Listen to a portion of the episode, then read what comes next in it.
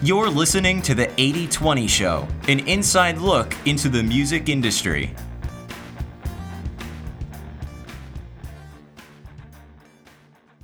Welcome, everybody, to the 8020 Show. I'm your host, Mike Zimmerlich, and my next guest is Carly Danger, co founder of the music blog Yab Yum.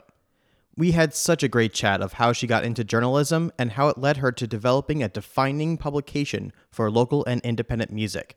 In addition, we talk a lot about how to submit for music publications such as Yab Yum. It is my pleasure to give you Carly Danger. Hey, Carly, how are you today?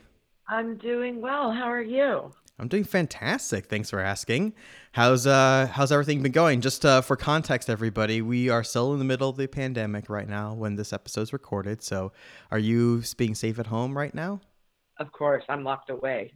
Bunker in the desert. And are you are you an introvert or an extrovert? Like, are you feeling like are you happy being at home, or are you like getting super antsy about getting back out again?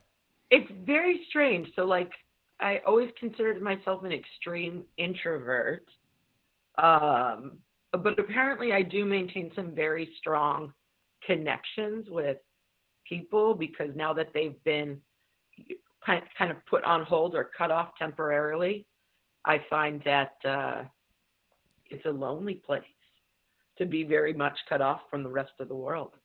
So I miss I miss not only uh, family and friends that I'm close with, but also the interactions of running into the larger community.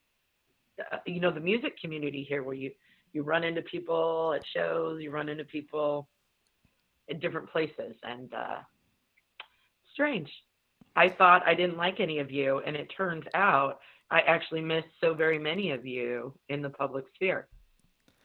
You know, it's funny that you mentioned that. Is is that um is that one of the reasons why that you got into writing about music and artists was because uh you want to have a closer connection? No, not at all. Not at all. I always think of writing as like a very removed thing, like an observational standpoint. Like you're not involved with what's happening. You're just kind of watching what's happening. So for and I don't know. I know a lot of writers feel differently. I know a lot of writers feel the same, but so it's very sort of mixed bag. But uh, for me, writing was always very solitary. So it's more of a more of a passive where you're able to convey your information without necessarily getting like an exchange. It's your way of an outlet, if you will, for yourself yeah, you know, I always, you know, like wanted to be uh, find a better person than Bukowski at the back of the bar. Um, you know, like a curmudgeon with like a cigarette in one hand and a drink in the other, just like writing down things. But you know, I don't drink anymore and I can't smoke anymore, so I guess we only have I, I can drink coffee well, you know, fortunately, that I think that's a necessary. I think that's a requirement when you're getting into the music industry is must like coffee or or some equivalent because yeah, it's you're either you're up early in the morning doing you know some a lot of us have day jobs uh, or we're just needing to catch up from the previous day. And then, especially when there were shows, then we're going to shows in the evening time because that's our way to network and check out other bands and hang out with friends and things like that too. And then, the following day is rinse and repeat. Right. Right. So how do you how do you get into uh, writing about music? Okay, so that is that goes way back. So um, I'd always uh, loved writing. Um, I always wrote uh, stories and different things. Um, not so much for journalism. I I got really into photography when I was in high school, though, and I ended up building a photo lab in my garage, uh, which was a you know a lot of fun as a teenager because it was so ramshackle. Um, but then I started photographing local bands because I was really into music. I was really into like punk music in the valley, and uh, you know, seeing shows, uh, you know, at the Nile or different places or the Mason Jar and you know, so I'd go to shows a lot and take my camera. And, you know, I started meeting bands and going to take pictures of them, but um, there were some like zines and different things or but nobody would publish my pictures without an article. And so, um, you know, I had this band that I wanted to run pictures of. And so they said if I wrote an article, they would, you know, this local zine would run the the pictures of it. And so I wrote an article about the band, and um, it was funny to me because I always loved music. It was such a big part of my life, but I wasn't a musician, and I didn't consider myself, you know, like record store material. Like I, I couldn't work at a record store. Like I, I knew the bands that I liked and the music that I liked, but as far as like who was the drummer on this album and what other bands have they played with, it was totally beyond me. Or, you know, it just I came at it from the position of a fan and not a connoisseur. So I didn't see myself as a sort of a critic. Um, but then I found out to be a music writer, you just had to like music and be able to write. And so I kind of fell into it from the side. Essentially, you you, you combine two of your passions together. That's what it sounds like. Your passion for writing as well as photography, and then found you were able to combine them by writing about music that you like. Right. And then ironically, it turns out I was not very good at photography. Okay. So when I became a news editor um, for a college paper and would work with laying out photographs for a page, I always realized mine were lesser than all the other photographers, and I was like, I'm just going to focus on writing. Wow, that that's that takes a lot to admit something like that because you know oh. all of us we we have these creative outlets that we like to explore for ourselves and we have all these different types of interests but we have to sometimes be brutally honest about ourselves about where our level is at for our, our skills i mean i'm a musician myself but i would never consider myself a remotely professional i like to joke that i can probably hold my own if you like force me up on stage i like i'll somehow figure it out i won't be good but i'll get by but nowhere near professional musician level. And I mean, I've been a musician for almost all my life, but I never had that that talent to really go above the fold to the next level. It's hard to be a critic and make your own art because I know that I'm. Uh, I like I like to say I'm a critical person. Other people like to say I'm a hypercritical person. Um, it, but it's, but especially when it comes to my own things. Yeah, I don't. I I'm the same way. I sometimes I over criticize myself. I think it's very easy to do something along those lines. Is to, you know, sometimes you're being way too nitpicky, and then that's why I need some external feedback to say, okay, is this really you know, is this really good? Is this awful? Like, am I, you know, am I being too hard on myself, or am I thinking that I'm way better than I'm than I'm really are? Like, what, you know, where where do I stand? And I I'd rather know, honestly, I'd rather not get not have somebody blow sm- smoke up. I want to know, is this like, is this good? I want people to be straight with me. I rather know where I stand on things. You know what I mean? At least for myself. I know, same here. But even when somebody's like, "No, this is good," I have a really hard time taking that in. So, you know, I, I the only thing I can compare it to is, uh, you know, I write fiction, and um, right now I'm working with a publisher, uh, and and um, they've had to like physically take the novel. Like you can't make any more. Just it's good. It's they have to take it from me because I'm like, no, no, no, no. It's just, it's not ready. It's not done. It's, I need to do more. It's, I need more. It's not good yet. And they're just like, no, no, like relinquish the book to us. Like, give it, give it back. And I'm like, uh. So I have a really hard time with that. So I, I don't know how all these musicians do it because they will just, they will just make music and just throw it out there. They'll like play songs that are still in the process of being created on a stage in front of a large group of people gives me anxiety. Do you, do you find yourself a perfectionist? Do you consider yourself a perfectionist? No, that's the irony. I do not consider I'm I'm all like let's just let's do our best and get it out there. Uh, but it's not like it doesn't have to be perfect. It can be in progress. I just feel like I don't know. Like it should be the best you can do at that moment and understanding that it is a transitional piece. But at the same time, I'm always like, you know what? This should be just a little bit better when it comes to my own work. I completely understand that. I feel the exact same way. I like to. Uh, sometimes I get uh, called out on overthinking things, but the way I look at it is, it's not overthinking. I like to be extremely detailed in what I do because I care about what I create. But the same token, too, I also know when it's time to get something out the door and saying, okay, planets are aligning, everything is set you know, it may not be the most perfect thing, but let's just get it out the door. Let's see what happens. Let's see if people actually are really liking this or not. Is this really making a difference? And if it is, if it's doing what we were hoping it would do, then okay, let's start perfecting it more and more as we go along the way. But you're right. It's like you don't know until you actually get it out there.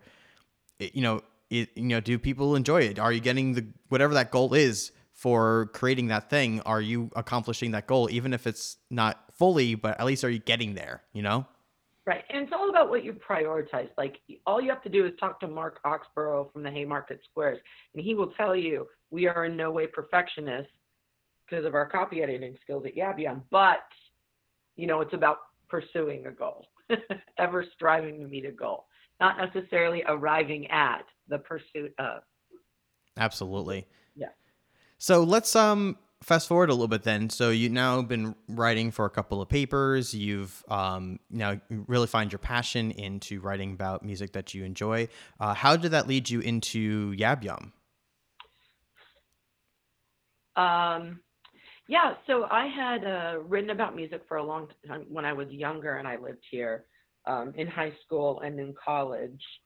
Um, and then I, I moved away for a while to uh, uh, the Bay Area, the San Francisco Bay Area. And while I was out there, I worked for different types of publications. Um, uh, I was a managing editor of um, um, the academic journal of my grad, you know, my graduate school program. I helped out with a poetry journal. Um, just did some things like that. Uh, wrote some, you know, academic type things, articles and stuff. Um, but when I came back after graduate school and came back to the valley, you know, I had been kind of in this uh, art scene in the Bay that was very vibrant.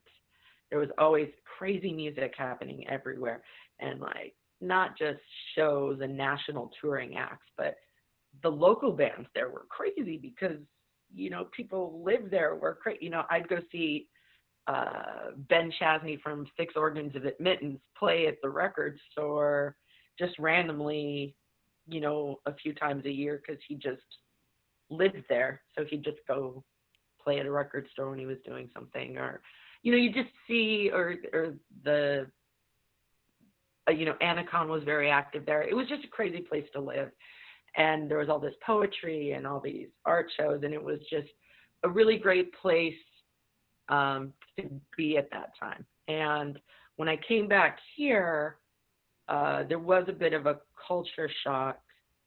Um, and I I really felt with a city this size, and the Phoenix being as weird as it is, the desert being as weird as it is, there has to be artists here doing really interesting things. Like it just has to be that I don't know about them. Like so I just had to find them. And so I just started like going around to different places that I used to, you know, and then connecting with some artists that I used to know. Some of the early issues of Yab Yum, because we used to do a monthly, you know, there was a lot of like Tempe rock that we were covering. And then I started connecting with like some of the Phoenix artists here, you know, River Jones music label was, you know, kind of getting active and Trunk Space and all of that started making those connections and finding out about more music, uh, finding out more about artists, and finding out that there really was a lot of things happening here. There just wasn't maybe a lot of ways to find out about it. You know, there's there's of course some publications here, uh, Phoenix New Times, things like that. But even with the Phoenix New Times, they only had, especially at that time with how prevalent print was, you know they only have so much publication space that they can they can give to local artists and it seemed like there was a lot more happening here that could use attention and um, maybe if there was more connectivity between these different things going on we could sort of foster a larger art community because phoenix really is a huge metropolitan area and you're including the suburbs. You start connecting those different areas there's a lot happening here and a lot more could be happening here. That's mm. kind of what sort of led into it. That and you know i was just out of grad school finished a job and was trying to figure out what i was going to do in terms of writing to keep the, the pen you know yeah no i totally understand and you're right is one of the things that i i love about phoenix is that it has such an amazing art culture and it really needed uh, the help from others. So I felt strongly about it's not it's not about the lack of culture here. I think we have so much culture even back then because I know you were talking about some of the things that you're referring to, uh, you know, about Trunk Space and River Jones, things like that. That's right around the time that 8020 Records was was formed. Was right around that time frame. So I I know what the culture was like then. I know what the culture is like now, and it definitely goes through these different fluctuations as far as the style of music and where the culture is being cultivated. That that changes all over the the city, which is fantastic. And I really felt strongly that we needed to have, as a community, more support for that. So, whether that's coming from publications or radio or record labels, management, across the board, because without that structure, it becomes very challenging for those artists to be able to get their craft to be known outside of the Phoenix area. Definitely. Now, I have to, I have to ask this question: Where did the uh, Yab Yum come from? Oh, yes. So, uh, so, um, so, um, so I studied philosophy and religion, and uh, especially as an undergraduate, a lot of my studies were in the development of Buddhism in America, which had come a lot through the Beat generation, like Alan Watts to the Beat generation, and uh, and so um, you know I studied a lot about sort of Jack Kerouac, Allen Ginsberg, kind of how that was presented to, you know, the uh, general American populace. And um, one of the things that I thought really funny was the way sort of those traditions from the East kind of get transmogrified to the West. And, um, you know, the, the, the things that kind of get changed or left out. Anyway, the, long story short, um, Yabyum is a term from Vajrayana Buddhism or Tibetan Buddhism that means mother father. And it is also sort of a way of spontaneous enlightenment, sometimes achieved through sexual means. Um, but it's a very esoteric practice, but um, by, a, by a group that generally abstains from sex in order to, you know, on the path to enlightenment. But Jack Kerouac used to use it to get girls into bed, and I thought that was hilarious. so wow, um, when I first started Yabyum, you know, it was probably like on a bar stool at Yucca, and I was like, you know what, I should do is just start my own thing because I'd done, uh, you know, I'd worked with a to get an online to get a website for the poetry journal. I'd kind of experimented with some blogs, you know, trying to get things for other publications so I was like, yeah, we should just start a music thing and I'll call it Yab Yum. Our first photographer uh, did an image search to see if his images came up when you searched Yab Yum. And uh, he found out it is also a sexual position. That was funny. Uh, finding out it is a brothel in Amsterdam, also funny. Um, and then uh, when my mother decided to get us a personalized plate, and then did not and then i said you know this is a sexual position when she handed it to me and to watch her 65 year old face sort of crumble was uh, those were all good moments in this in this whole yabyum run for me so think about wow. me and uh and how long ago was that? When when did when did I guess let's put it this way. When was the first article ever published for Yab Yum? Do you remember that? June June first, two thousand and nine. June first, two thousand nine. Wow. Yeah. So you've been at this for over eleven years now. Yes.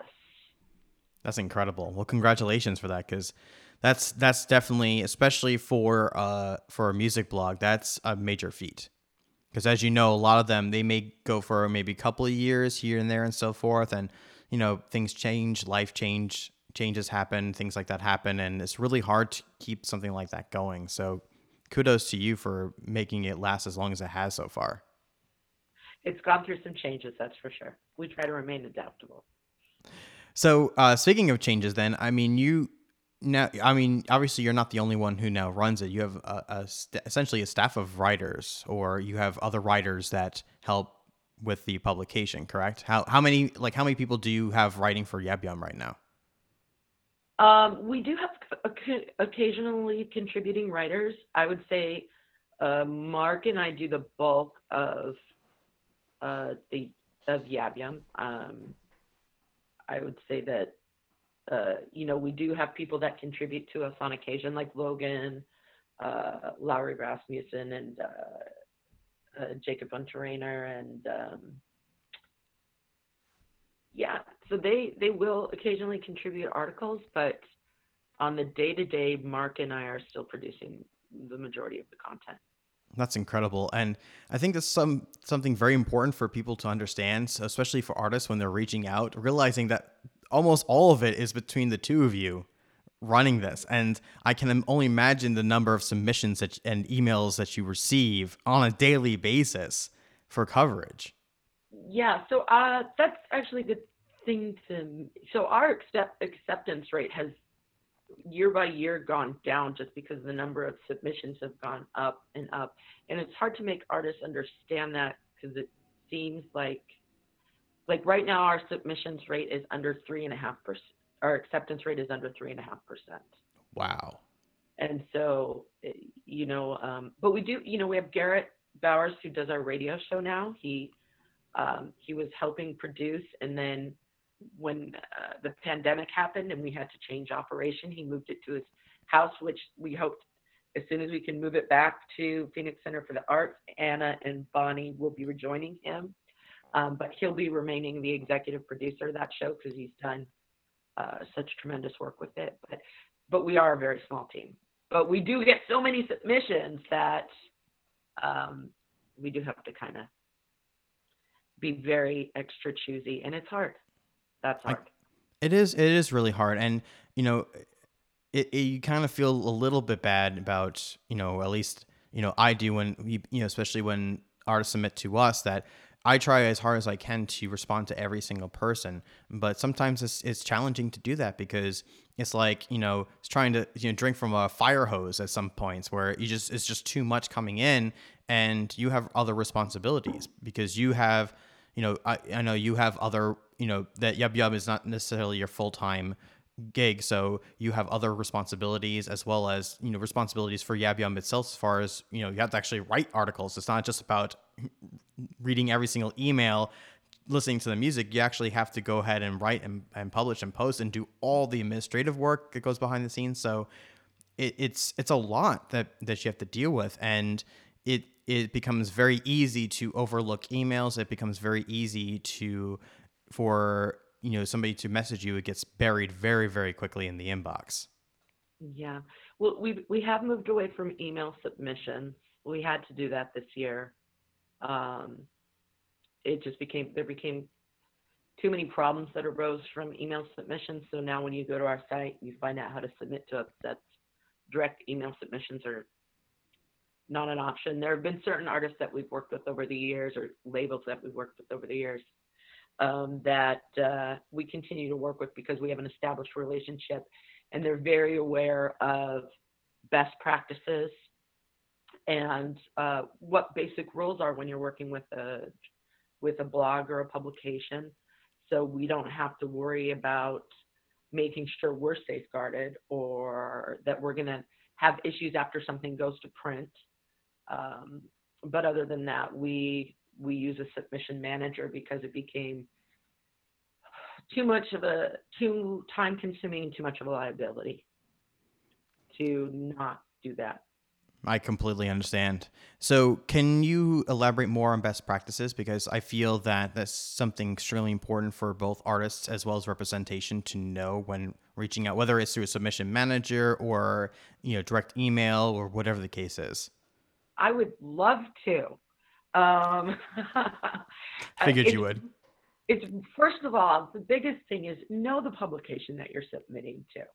It's really easy to glean information about a blog from either a submission manager by just pulling a name or from a list like on Hype Machine or from a blog list of like these are good bloggers or uh, you get a name because they cover a friend's band but you don't actually know what they do and so you don't set appropriate expectations um, a lot of blogs do have information available about what their turnaround time is, what their expectations are. You know, like, for example, you cannot email us directly to get on our Spotify playlist.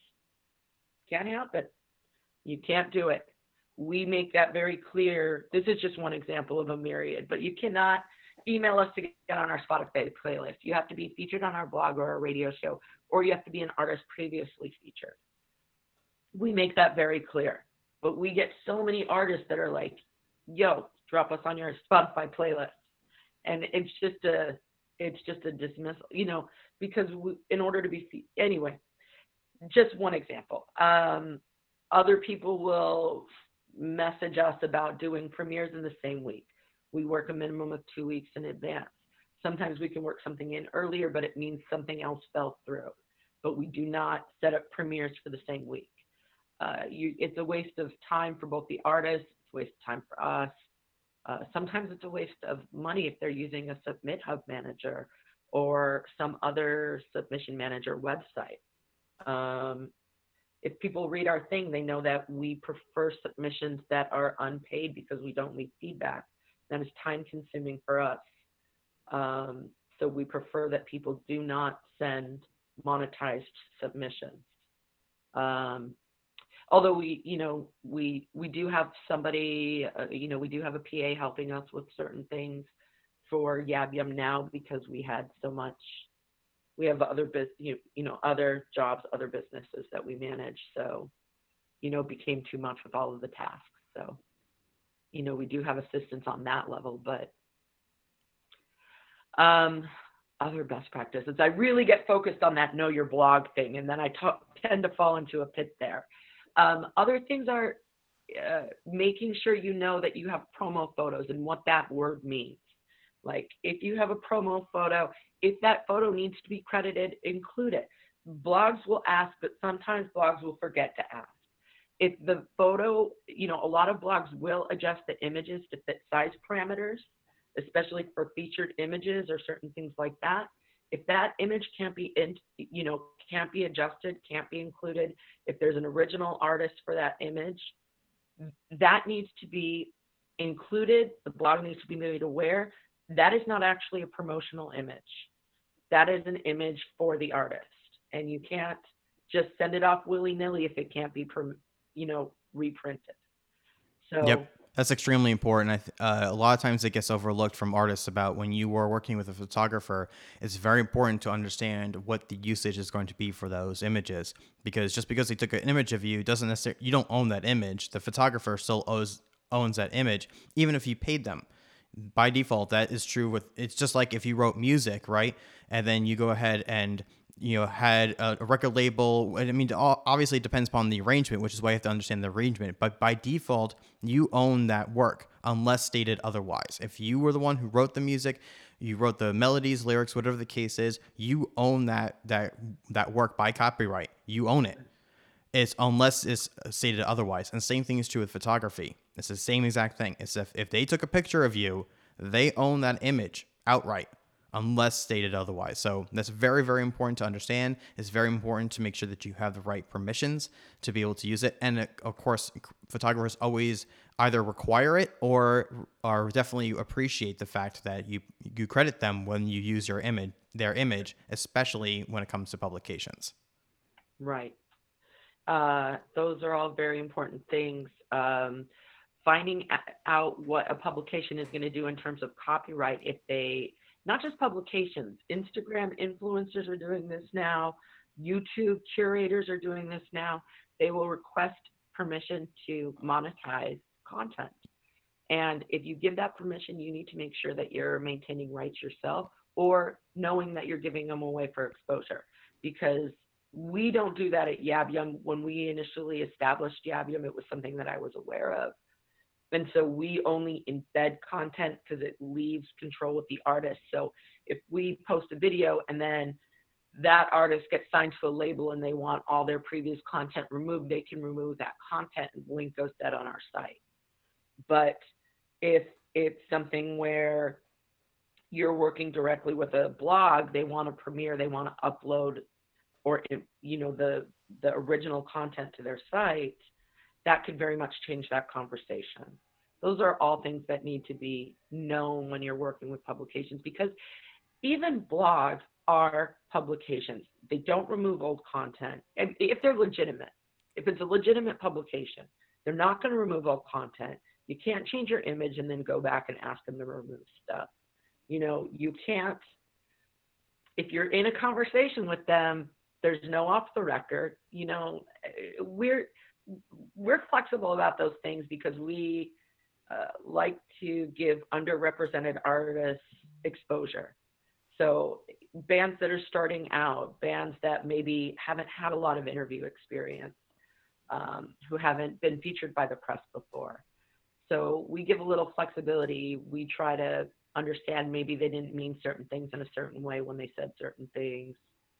You know, there's a little a little space to move around in, but you got to watch those things. it's true. Yeah, I mean, it's very important that you make sure that when you're being interviewed, that that communication is coming across clearly. So you want to make sure that you you know want to be you know uh, honest, but at the same token too, you want to make sure that whatever it is that you want to convey, it you know is thought through. Essentially, would you agree with that? Yes, and remembering there's no such thing as bad press. Um, well, I don't know about that. I mean, lately, okay. I don't know. That's true. I forget. There's a whole different context here. I mean, when someone is reviewing your music. Yes, we'll we'll we'll put into that. Like your music. Let me tell you, as somebody who's been managing a blog for this long, nothing gets bounce numbers like a bad review. If you have a good review and everybody's like, "Oh, this song is great. I love it. I love it." People are going to listen to it if you say, this song is terrible, this band is terrible, I don't know why anybody listens to it, 10 times more people are going to listen to that song. Just saying. Yeah. So if ever, ever you need to not feel bad about a bad review, think about that. It's true. listen to it to be like, these people don't know what they're talking about. All right, because people like conflict. I mean, we that's you know, as, as, human beings, we thrive on conflict. So somebody saying, you know, especially if you're hearing all the time the song is good, this song's good, this song is good, and then all of a sudden there's something comes out that says this song is terrible, you're right. That's something that people are going to recognize and going, is it really that bad? Is it is it you know how bad really is it? And then they're going, like you said, they're going to go ahead and listen to it, and then they're going to make their own decision anyway. Right. Uh, we we tend to focus on the music that we like these days. We tried we tried doing the harsh review thing, and people took it badly. The only one who was really classy about it was Chelsea from for first great gay Jesus, formerly of Fairy Bones. Mm-hmm. She was super sassy about it, which we expected, but she's good about those kind of things. Yeah. She's like whatever. That was weird. yeah, she she's very she's very brutally honest about her own music, and that's the one things I respect about her is that she she reflects back and saying, yeah, that was awesome, or yeah, that was just that whatever. was just awful. It was a good album. It was one person's opinion. Yep. I think we gave it an award that year too. I, think I know which one you're talking about. like whatever, music reviewers, music reviewers, it's just one person's opinion. Right, and that's the thing is it's it's a very subjective thing, and right. you know that's the thing. It's like people are not gonna always like your music, and ironically, I think Chelsea even said this best: is that uh, you know, it's like you want to have people that not not like your music because if you're if everybody likes your music, then you're not really doing it. You're not pushing the envelope. You're not doing anything different.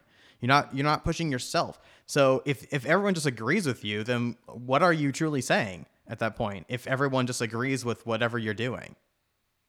We always tell folks that we know to accept uh, what critics say with a outward thank you and an inward fuck you. Wow. Yeah. I like that. Yeah, and I say that as a critic. I say thank you to my face, and in your head, go fuck you. Very true. So I would uh, like to move on for a second and um, talk about uh, when when you were accepting emails were there any things that you found that were like like huge mistakes and maybe even through the submission manager now like is there anything that are like the glaringly common mistakes that musicians and representation i'm going to include both because i know that sometimes representation makes these mistakes too that um, they do when reaching out to you. Okay let's start with representation first. Okay. Okay because reps usually know what they're doing. So you know you can get as formulaic as you want with this stuff. Um, the important things are in, to include blocks of language. Now, I like when people get personal about it and include like like this song is about you know. I like when people include more information these days. You don't have to. You don't have to. But like uh, this song is about a horse that I owned when I was seven and it got sent to a glue factory. I mean, whatever whatever the personal narrative behind it, if you want to correlate it fine. If it's not a song with a message, if it's just like, um, you know, this is a song I wrote while I was, you know, taking a bath. It doesn't matter. It doesn't matter. It could just be like, this is the second single from my fifth album. Um, something, something to that effect. It doesn't matter. Uh, you can include information like uh, this is um, a num- one of the singles I'm releasing this year. Uh, this is from my forthcoming album anything that you feel would be pertinent to be included so that new people encountering music for the first time can kind of draw more information from you. You don't and if you don't feel that way, you just want them to hear this one song, that's fine too.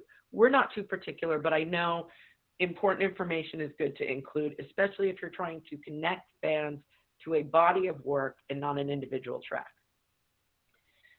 But with reps, the biggest thing that we encounter is the copy paste mistakes. Like we have accidentally copy and pasted the wrong social media links for this band because we just did this other band. Or we copy and pasted the information from the wrong song into this form letter we are making for this song. Because it's a whole day event. It's uh we're gonna we're gonna pitch this band and then we're gonna pitch this band. And so it's good to know who your label is or know who your pr rep is and make sure they're not making mistakes. Now i know when i managed a band i made a very silly error and messed up a phone number on something that went out to places that were booking. And i just made fun of somebody on online this week for messing up a phone number. So no one's above it.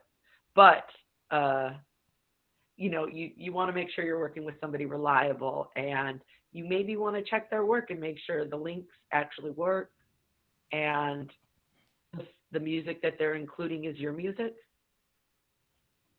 Um, and uh, making sure that the information is applicable. I mean, it's good to have a pitch. It's good to have a shorter pitch and a longer one, but uh, basically what it comes down to, for us at least, is the music itself. So everything else is kind of secondary.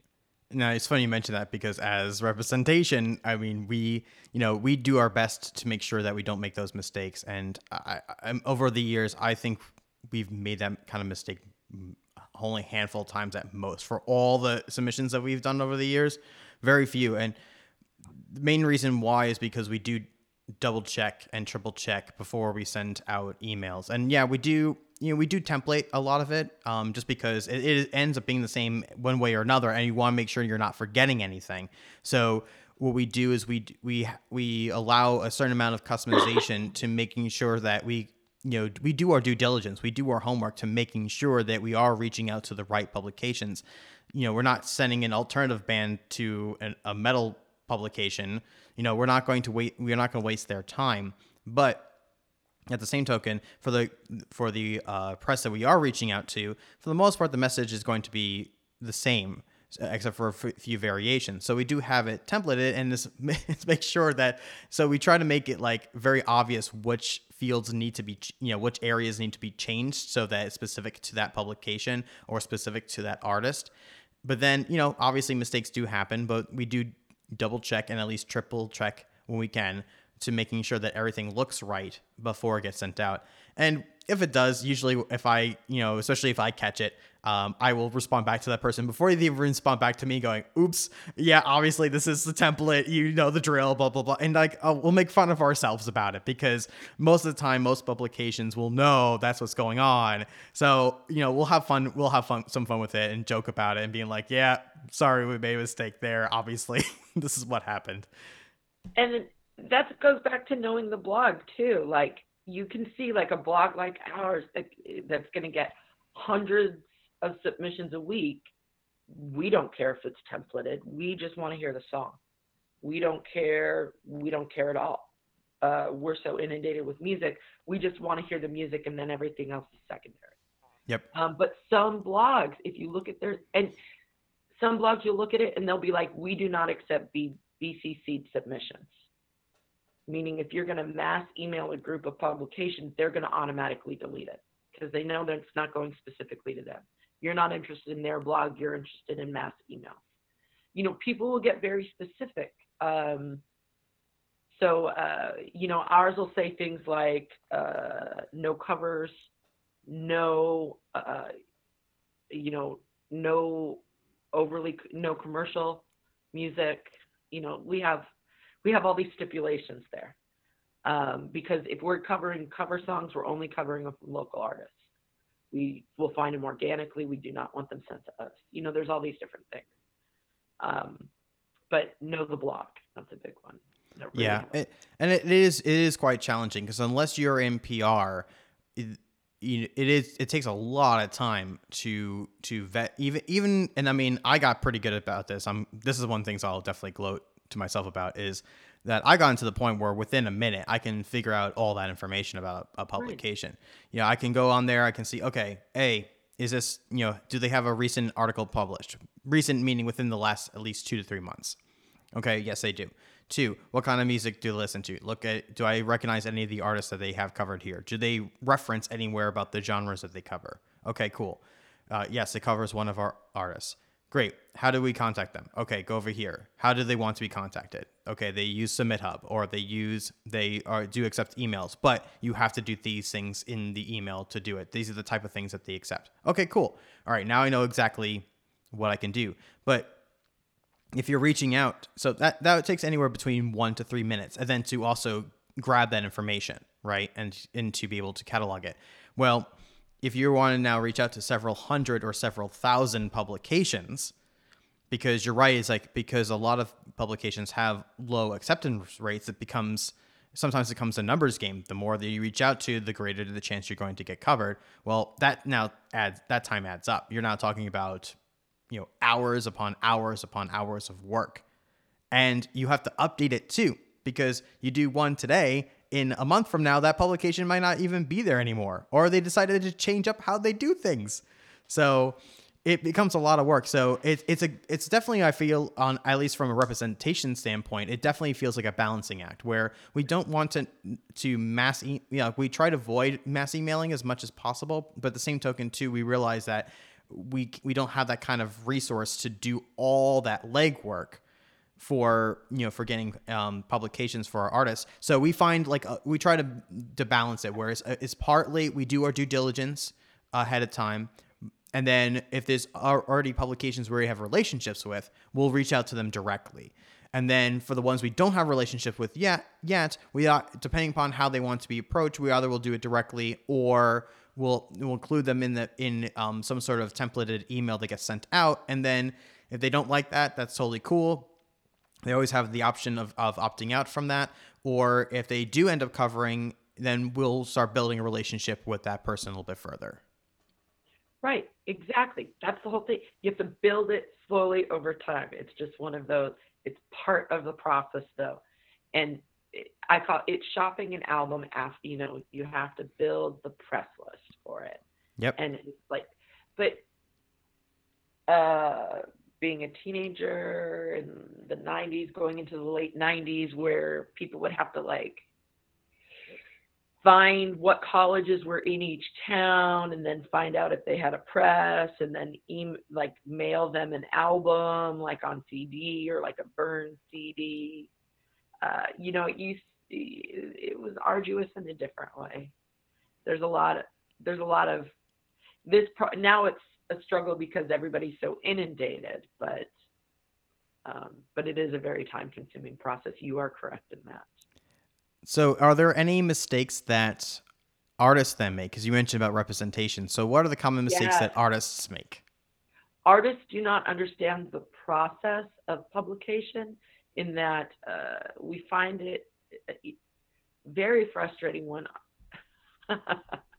when artists start making unrealistic demands like um, like the um, when are you getting this up because i would like to see it on tuesday or uh, you know the insisting on a timeline is a big thing not understanding that as a publication, we have our own timeline, and it might not fit with your timeline.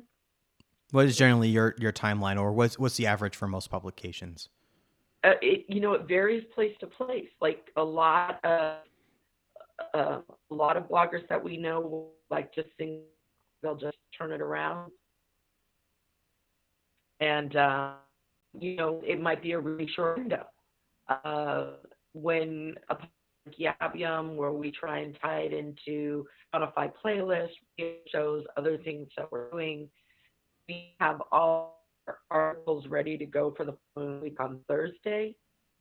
And then we can lay out our social media for the following week. So if you get us music in at the, you know, it's generally not going to run for two to four weeks. Um, so if you're getting us something in, you know, it has to come in early. We have to set things up. If you get us an album and you'll only get us a few tracks that we can hear, we can't review it until we hear the whole thing. So you can't be like, well, here's a few tracks. I'd love to get something going before the release. Great. When can we hear the rest of this? That's surprisingly been an issue. Generally, that is with artists that are above the age of 30. Maybe over 35 but you know and was a and i'm definitely above 35 here so i get it but um but that's been a funny one you know there's just some i would say unrealistic expectations especially i would say when you're dealing with a local publication we've always had a regional focus. We tend to get more of that from local artists than from national artists. National artists tend to be more understanding whereas local artists will be like you know I've i got this new thing coming up. When can you get something up about it? And we'll be like uh i don't know why don't you send it to us and we'll see what fits our schedule it's just it's a difficult process and not to be so uh uppity about the whole thing but i don't i don't think a lot of people understand the amount of music that's coming in and uh, the amount of work that goes into turning that around into a publication, nor the amount of artists that we have to turn away that warrant coverage.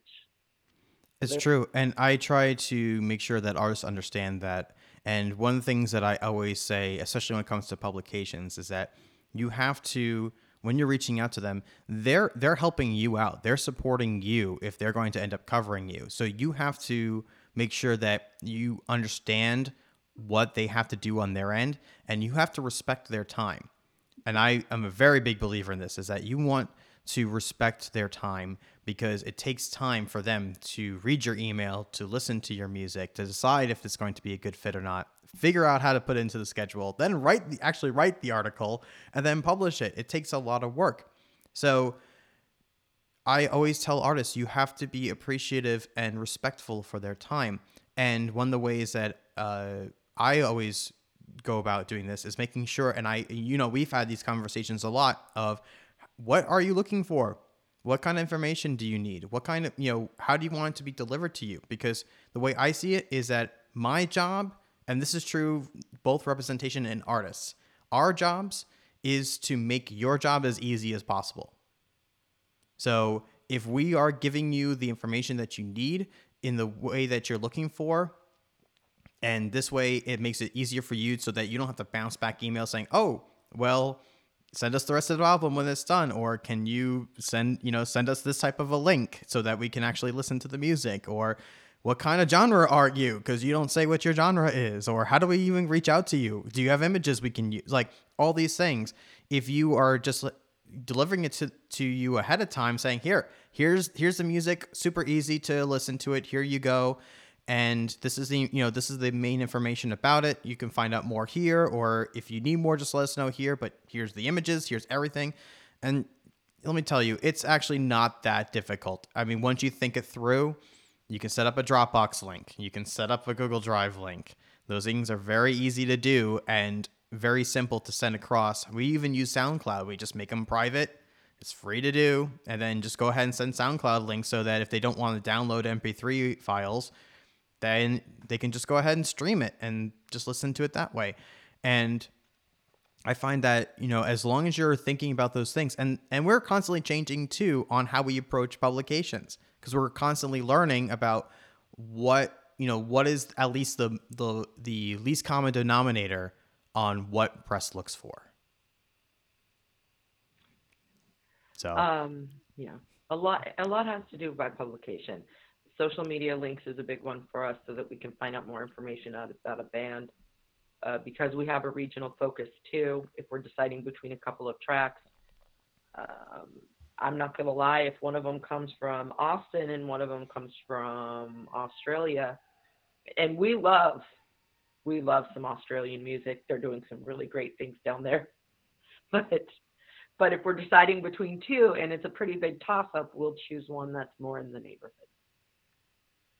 So different different things. It's good to have more information than less. I would have to agree with that. Um, so okay, so we're gonna move on a little bit here, and I one of the things that I've noticed that Yab Yab has been doing lately, and I've been uh, a victim of this, is the qu- uh, quarantine questionnaires which um, have been sent out to not only myself, but to a number of artists as well um, during this time of just seeing what everyone's up to. So I cherry picked a couple of these questions, and now I'm going to turn the tables and send them your way. So we'll go through these pretty quick. Okay. So, uh, first one, what was your favorite show that you have attended? My favorite show that I've attended. Gosh, now I have like questions on the questions. I wonder what people want to think about that. Um, you can't do that. This is this is the questionnaire that you sent out to the artist, so that's the only question you get. But I give them time to think about it, Mike. They have like as much time as they want. the best show I attended.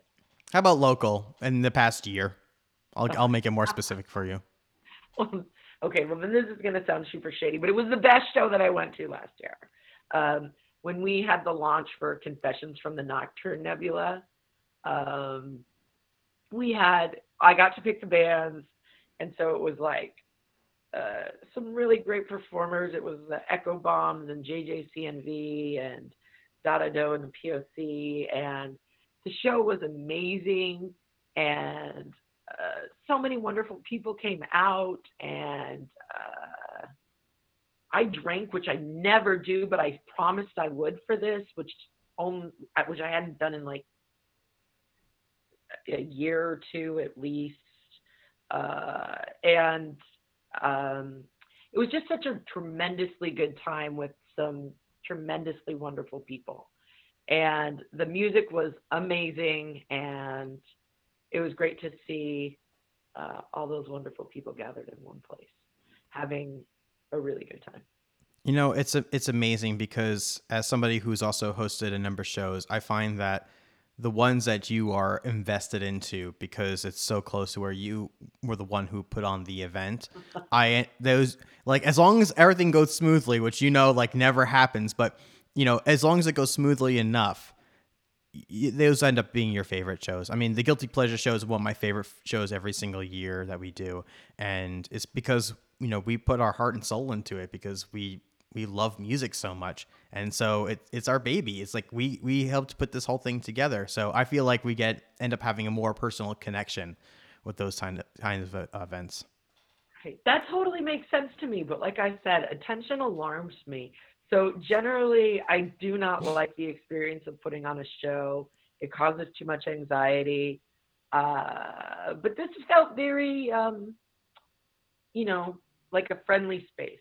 There were there were a lot of, uh, and it, usually it's always a friendly space because Phoenix, everybody in Phoenix knows everybody. It feels like, but um, it just felt like a special show. The especially with the bands and people dressed up in space clothes and yeah, that's amazing yeah. So I didn't freak out, which is a big deal for me at a show. good Yeah. uh what what are you currently listening to while you're stuck at home Gosh, these questions are hard. We're jerks. We ask terrible questions. see this is what happens Uh, you know, Mark's been making these playlists for Yab Yum, and uh, it's it's really funny because I go through and I listen. You know, when I write about these songs, I listen to them a ton, like a weird amount, and then I kind of don't listen to them because I'm writing about new songs. And so he's been putting together these playlists, and it's kind of like listening to all these songs I loved and then haven't heard even though I just heard them like a month and a half ago. It's really funny. So I've been listening to those.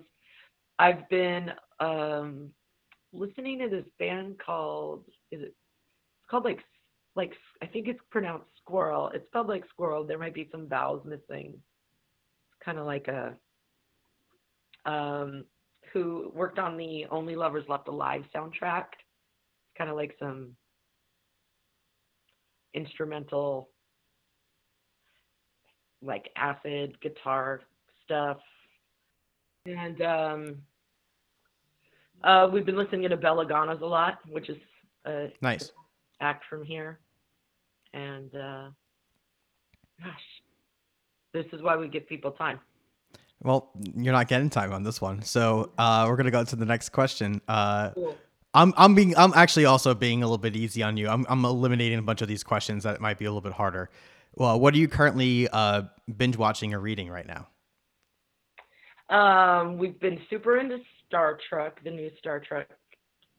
Uh, I'm a, uh, Is it Discovery or Picard? So we finished Picard, and now we're doing Discovery. Okay, I haven't I haven't watched any Discovery yet, but I did go through Picard. Yeah, so we're loving that. We did a, a short treks, which uh, Jason Woodbury suggested on Twitter. So we did that. Is that is that any good? Is that worth watching? I mean, I'm big I'm a big Trekkie fan. I'll basically watch anything that's Star Trek affiliated. I guess I should admit that here. Now. That's fair. Hey, I I I, I like Enterprise. I'm one of those few people that actually enjoys Enterprise. I have not entered into it, but I, I'm thinking about it. You have Uh, to. It's it's definitely one of those you have to get through the first two seasons and before they gets good. I'm just giving you a heads up. But season three is fantastic, and season four, because they knew it was going to get canceled, has all the best. It's like you have four or five season finales all in one season. So it's it makes it pretty cool because of that reason. But yeah, the first the first two seasons can be a little can be a little rough. Uh, it's like TNG, like the first like some people like season two. I kind of like season two. Season one, that's that's a tough, that's a tough one to get through. I did I did grow up on that, so it has a special place in my heart. Same here. Um, yeah, we did we did binge all of Community, and uh, we've been um, into the new Perry Mason.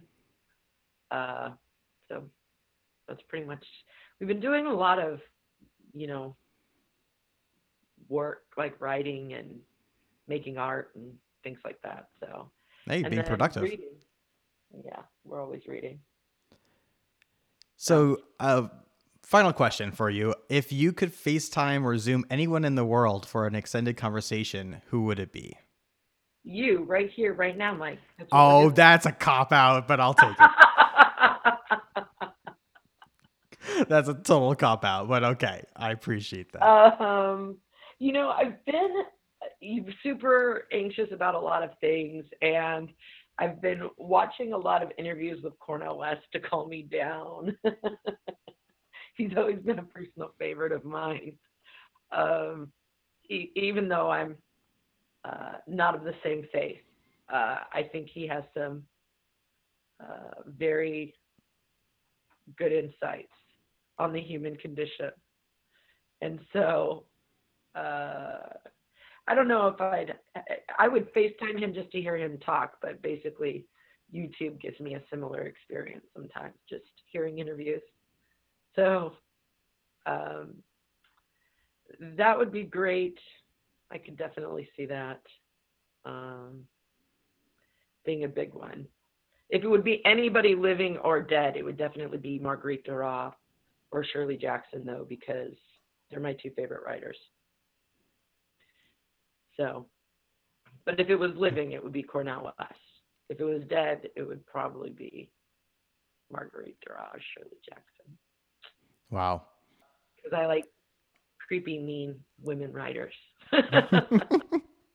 well, speaking of on that note, um, I really do appreciate your time, Carly, for um, chatting with us. I hope uh, everyone listening takes a little bit has a little bit more insight as far as what it takes to run a publication. And uh, I will have to say personally how much I appreciate what both you and Mark have done with Yab Yum because like we were talking about before, not just about the Arizona community, but just the music community in general.